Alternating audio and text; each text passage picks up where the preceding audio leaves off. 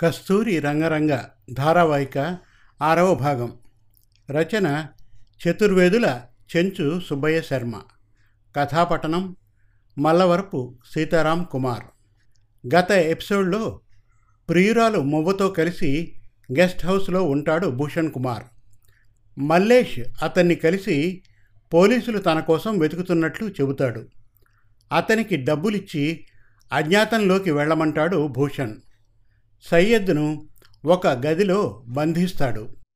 ఇక కస్తూరి రంగరంగ ధారావాహిక ఆరవ భాగం వినండి. ఆ ఇరువురు బాలికలు అమాయకంగా తలలను ఆడించారు. టీ గ్లాసులతో ఓ పదిహేనేళ్ళ బాలుడు లోనికి వచ్చాడు. అతను మూగవాడు. పేరు చాన్. పేరుకు తగ్గట్లుగానే చాలా సుందరంగా ఉంటాడు. తల్లి తండ్రి లేని అనాథ. ఖాజా ఆదరించాడు. ఇరానీ షాపులో పెట్టాడు. చాన్ వారిని సమీపించి ఆడపిల్లలకు పీర్కు టీ గ్లాసులు అందించాడు. ఖాజా వైపుకు వచ్చి గ్లాసును ఇవ్వబోయాడు. సయ్యద్ తలుపును కాళ్ళతో తంతూ ఎక్కువ శబ్దాన్ని చేశాడు. ఖాజాకు ఆవేశం పెరిగింది. వేగంగా కుర్చీ నుంచి లేచాడు. అతని చేయి టీ గ్లాస్ ఉన్న చాన్ చేతికి తగిలింది. గ్లాస్ కింద పడిపోయింది. టీ నేలపాలైంది. ఆవేశంలో ఉన్న ఖాజా చాన్ చెంపలు వాయించాడు. చాన్ బాధతో ఏడ్చాడు. వేగంగా బయటకు వెళ్ళిపోయాడు. ఖాజా సయ్యద్ గది తలుపు తెరిచి పీర్ను పిలిచాడు. అతను ఆ గదిని సమీపించాడు. ఇరువురు ఆ గదిలోకి నడిచాడు. లాఫ్ట్ పైన ఉన్న గోనె సంచిని తీసి సయ్యద్ కాళ్ళు చేతులు మెడను గట్టిగా కట్టేసి నోట్లో గుడ్డల్ని తురిమి ఆ సంచిని అతనికి తొడిగి ఆ సంచి మూతిని గట్టిగా బిగించి గదిలో ఓ మూల పడేసి చేతులు దులుపుకున్నారు. ఒరే పీర్! హా సాబ్! వీడెవడో తెలుసా? తెలీదు సాబ్! మన ఇర్ఫాన్ తండ్రి! ఇర్ఫాన్ని పోలీసులకు అప్పగించాలని వచ్చాడు. వీడిని మూసీ నది బురదలో పారేయాలి. వీడు చావాలి. ట్యాక్సీని బులావు. హోటల్లో పనిచేసే ఇద్దరిని పిలుస్తాను. ఆ ముఠను ట్యాక్సీలో వేసుకుపోయి మూసీ నదిలో బాగా తొంగ పెరిగిన చోట పారేయాలి. సరేనా? తల ఆడించాడు పీర్. ఇరువురు గది నుండి బయటకు నడిచి తలుపు బిగించారు. ఖాజా ట్యాక్సీ వాళ్ళకు ఫోన్ చేశాడు. పీర్ సాబ్ ఇన్ దోనోంకో లాడ్జీ రూమ్ మే చోట్క రానా? జీ సాబ్ ఆ పిల్లల్ని చూస్తూ మీరు నాతో రండి. పైన మన లాడ్జీ రూమ్లో భోంచేసి విశ్రాంతి తీసుకుందరు కానీ టికెట్లు వస్తాయి. రాగానే బస్టాండ్కు బయలుదేరుతాం. ఈ లోపల నాకు వేరే పని ఉంది. దాన్ని ముగించి నేను మీ గదికి వస్తా. రాగానే మనం బయలుదేరుదాం. విశ్వసనీయంగా మెల్లగా చెప్పాడు పీర్. ఆ ఇరువురు తలలు ఆడించారు. వారి బ్యాగుల్ని చేతికి తీసుకున్నాడు పీర్. ముగ్గురు ఆ గది నుండి బయటకు వచ్చి పై అంతస్తులోని లాడ్జీలో ప్రవేశించారు. ఓ గది రూమ్ తలుపు తెరిచి వారిని లోనికి వెళ్ళి తలుపు మూసుకోమని చెప్పాడు. పీర్. బ్యాగ్తో వారు లోనికి వెళ్ళి తలుపు మూసుకున్నారు. పీర్ కిందికి నడిచాడు. ఓలా ట్యాక్సీ వచ్చింది. బేస్మెంట్కు చేరాడు పీర్. ఖాజా ముందు గన్నీ బ్యాగ్. ఇరువురు మనుషులు సిద్ధంగా ఉన్నారు. మూటను ఆ ఇరువురు ఎత్తుకొని పైకి వచ్చి ట్యాక్సీ డిక్కీలో వేశారు. పీర్ డ్రైవర్ పక్కన కూర్చున్నాడు. ట్యాక్సీ కదిలింది. మూగవాడు ఆ సన్నివేశాన్ని చూశాడు. ఎవరికంటా పడకుండా మూగ మస్తాన్ రోడ్లో ప్రవేశించాడు. సయ్యద్ను డిక్కీలు వేసుకొని పోతున్న ఆ ట్యాక్సీని మరో ట్యాక్సీలో కూర్చొని ఫాలో చేశాడు. ఆ టీ స్టాల్ చాలా ఫేమస్. మూగ మస్తాన్కు టిప్స్ రోజుకు ఐదారు వందలు పైగా వస్తాయి.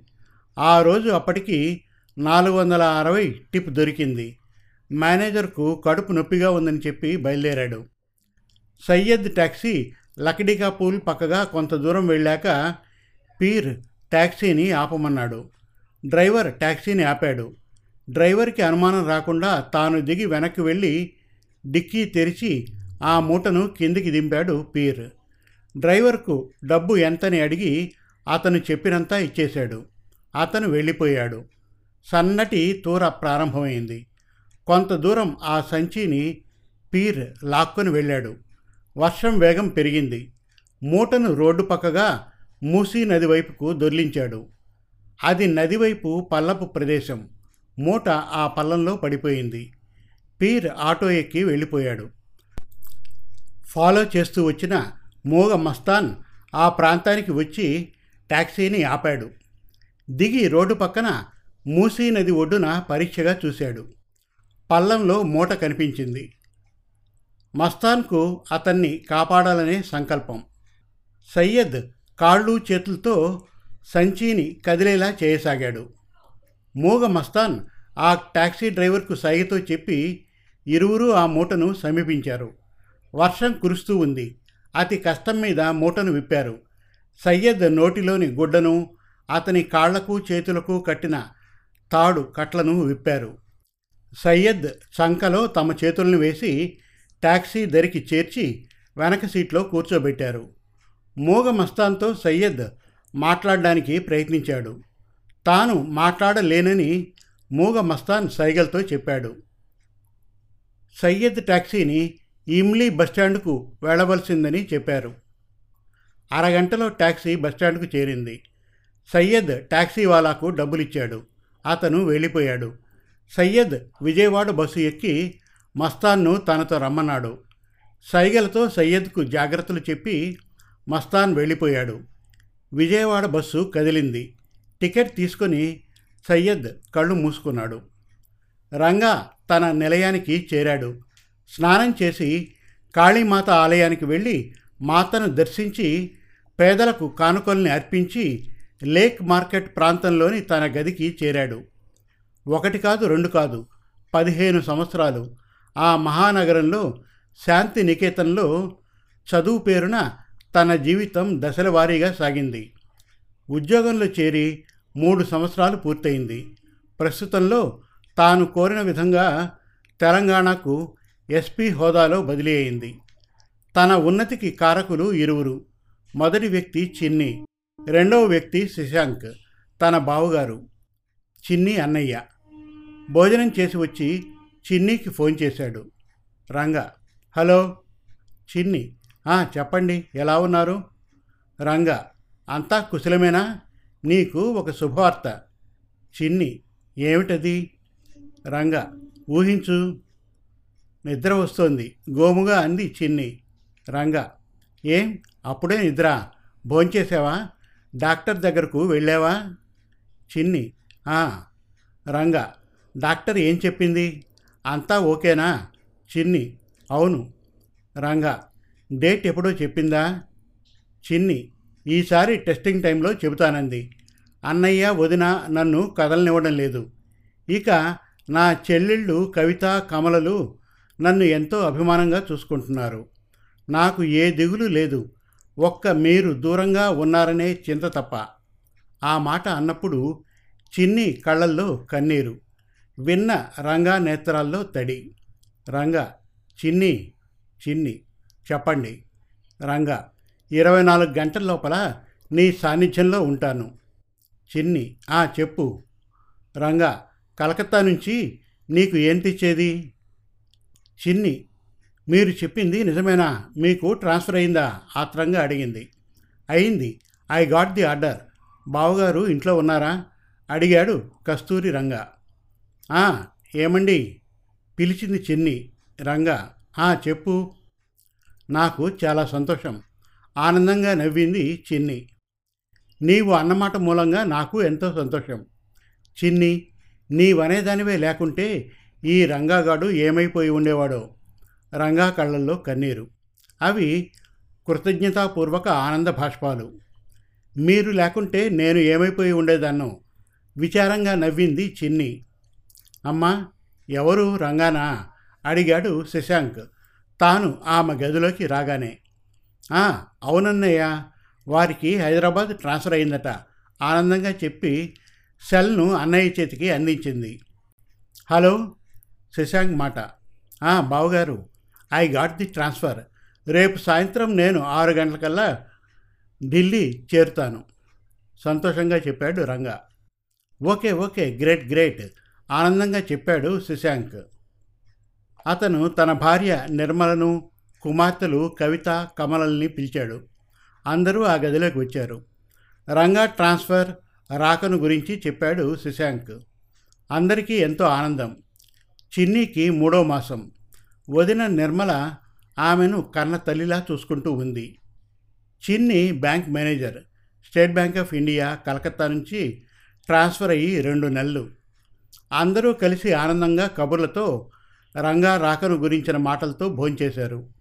కొంతసేపు టీవీ వీక్షణం. ఆ తర్వాత నిద్రకు ఉపక్రమించారు.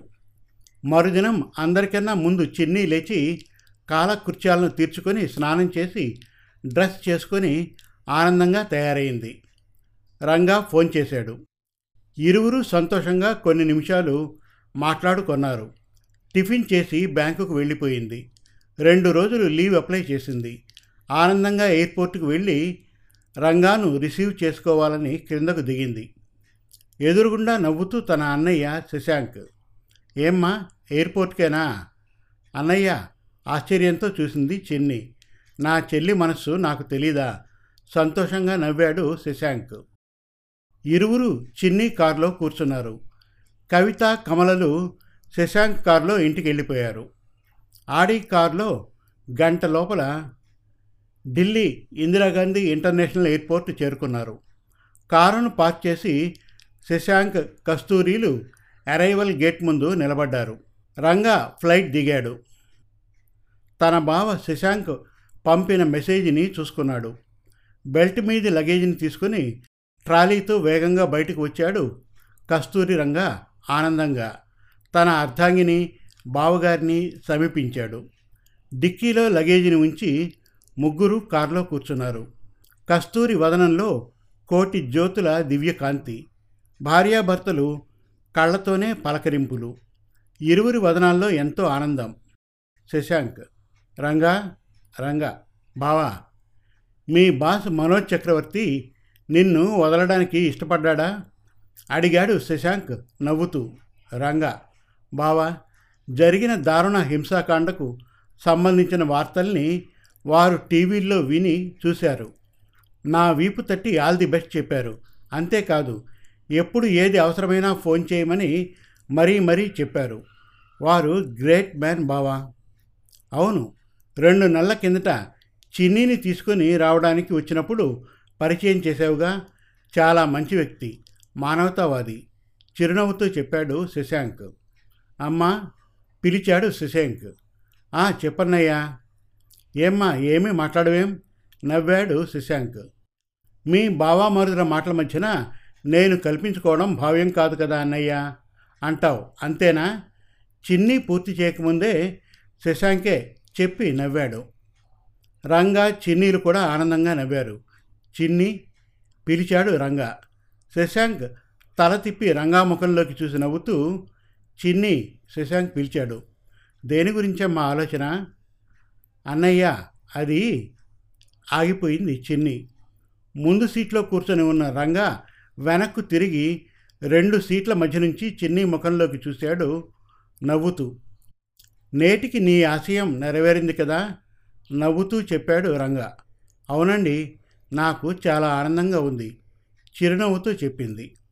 చెల్లెమ్మ ఆనందం నీ ఒక్కదానికే కాదు నాకును చిలిపిగా నవ్వుతూ చెప్పాడు శశాంక్. సరదా కబుర్లతో వారు శశాంక్ ద్వారకాలోని నిలయాన్ని చేరారు. వాకిట్లో ఉన్న కవిత కమలలు వారి బావగారిని చిరునవ్వులతో స్వాగతం పలికారు. వరసకు రంగకు అక్కయ్య అయిన శశాంక్ భార్య నిర్మల నవ్వుతూ ప్రీతిగా రంగా ముఖంలోకి చూసింది. అక్క బాగున్నారా? ఆదరంగా పలకరించాడు రంగా. ఫైన్ ఫైన్ తమ్ముడు చెప్పింది నిర్మల. ఆమె కేంద్రీయ విద్యాలయంలో హెడ్ మిస్ట్రెస్. ఆనందంగా నవ్వుతూ అందరూ ఇంట్లోకి ప్రవేశించారు. చిన్ని ఏమండి? ఇండియా గేట్ వరకు అందరం వెళ్ళి కొంతసేపు ఉండి ఐస్ క్రీమ్ నీకు ఇష్టమైన లావెండర్ తినివద్దామా? అడిగాడు కస్తూరి రంగ. వారి సంభాషణలు విన్న కవిత కమలలు ఎస్ ఎస్ బావా వెళ్దాం మహదానందంతో పలికారు. ఏం బావా వెళ్దామా?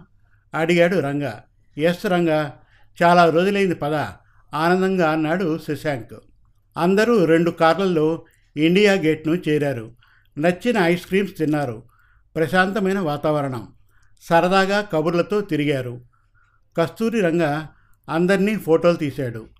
వాక్యాళి ఎంతో ఆనందాన్ని మనస్సుకు ప్రశాంతతను కలిగిస్తుంది. అందరూ సంతోషంగా ఎవరి ఊహల్లో వారు. ఒక గంట ఆ అతి నిర్మలమైన వాతావరణంలో గడిపి అందరూ ఇంటికి చేరారు. నిర్మల భోజనాన్ని డైనింగ్ టేబుల్పై సిద్ధం చేసింది. అందరూ కబుర్లతో భోజనం ముగించుకొని వారి వారి పడగదులకు వెళ్ళిపోయారు.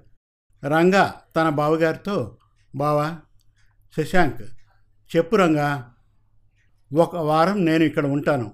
ఆ తర్వాత హైదరాబాద్ వెళ్తాను. మనకు కావలసిన సమాచారం సేకరించడానికి వసంత్ దేశాయ్తో సంప్రదించాను చర్చించాను. హీఈజ్ ఆన్ జాబ్ బావా సాలోచనగా చెప్పాడు రంగా. ఆ రంగా అలాగే వెళ్దువు కానీ ఇక్కడ ఉండబోయే వారం రోజులు చిన్నీకి ఆనందం కలిగించే రీతిగా ఆమెతో ఎక్కువ సమయాన్ని గడుపు. చిరునవ్వుతో చెప్పాడు శశాంక్ అలాగే బావా గుడ్ నైట్ చెప్పి రంగా బెడ్రూమ్లోకి ప్రవేశించాడు. చిన్ని రెస్ట్ రూమ్లో ఉంది. రంగా సెల్ తీసుకొని తన బాస్ మనోజ్ చక్రవర్తికి ఫోన్ చేశాడు. హలో మనోజ్ చక్రవర్తి. "ఆ, రంగా రంగా. "ఆ, చేరాను. మా బావగారు చిన్ని వచ్చి ఎయిర్పోర్ట్లో నన్ను రిసీవ్ చేసుకున్నారు. మనోజ్ చక్రవర్తి. ఒక సర్కులర్ని నీకు పంపాను. ల్యాప్టాప్ ఓపెన్ చేసి చూడు. Good night. Thank you sir. Good night. Ranga ల్యాప్టాప్ను open చేశాడు. చిన్ని రెస్ట్ రూమ్ నుంచి బయటకు వచ్చింది. రంగాను చూసింది. హలో సార్ ఇప్పుడు టైం ఎంత? రంగా చేతి వాచిని చూసి పదకొండు అన్నాడు. ఇంకా ఏం చేస్తున్నారు ల్యాప్టాప్లో? మెసేజెస్ని చూస్తున్నాను. ఇది నిద్రపోవాల్సిన సమయం. శరీరానికి రాత్రిపూట నిద్ర మూలంగా విశ్రాంతి అవసరం. వాషింగ్టన్ స్టేట్ యూనివర్సిటీ పరిశోధకులు ఇరవై నాలుగు గంటల్లో శరీరం రాత్రిపూట విశ్రాంతిని కోరుకుంటుందని దానికి వ్యతిరేకంగా నైట్ షిఫ్ట్ వల్ల నిద్రాభంగం కలిగి క్యాన్సర్ రావడానికి కారణమవుతుందని డిఎన్ఏ విలువలు కూడా మారుతాయని పరిశోధకులు విశదీకరించారు. రాత్రి నిద్ర లేనందున శరీరంలో దేని లోపం వలన క్యాన్సర్ ఆశిస్తుంది అనే విషయంపై రీసెర్చ్ జరుగుతూ ఉంది. ఈ విషయం మీకు తెలుసో తెలియదో నాకు తెలియదు చాలు చాలు. దుకాణాన్ని మూసేయండి సార్. చిరునవ్వుతో రంగాముఖంలోకి చూస్తూ చిన్ని ల్యాప్టాప్ను మూసేసింది. సెల్ మోగింది. చేతికి తీసుకున్నాడు రంగా. హలో సార్ నేను. చెప్పు వసంత్. అతడు పూర్తి చేయకముందే చెప్పాడు రంగా. మీరు ఇక్కడికి ఎప్పుడు వస్తారు సార్? అడిగాడు వసంత్. విషయం ఏమిటి ఆందోళనగా ఉన్నారు? అవును సార్ కొంత ఇన్ఫర్మేషన్ వచ్చింది. మీతో సమక్షంలోనే చర్చించి చర్య తీసుకోవాలి. ఆందోళనగా చెప్పాడు వసంత్. ఓకే నేను మీకు రేపు ఉదయం ఫోన్ చేస్తాను. మీరు ఇప్పుడు ఎక్కడ ఉన్నారు సార్? అది మీకు అవసరమా no no sir. Just no. Sorry. నవ్వి రంగా సెల్ కట్ చేశాడు. చిన్ని రంగా చేతిలోని సెల్ లాక్కుంది. బొంగమూతితో కోపంగా రంగా ముఖంలోకి చూసింది. రంగా చిన్నీని సమీపించి తన చేతుల్లోకి ఆమె ముఖాన్ని తీసుకొని నొసటన చుంబించాడు ఆమె పైన అతనికి ఉన్న ప్రేమాభిమానాల ఆనవాలు. చిన్ని పరవశంతో రంగాను గట్టిగా చుట్టుకుంది. ఇంకా ఉంది కస్తూరి రంగరంగ ఏడవ భాగం త్వరలో మరిన్ని చక్కటి తెలుగు కథల కోసం వెబ్ సిరీస్ కోసం కవితల కోసం మన Telugu Kathalu dot com visit చేయండి. Thank you.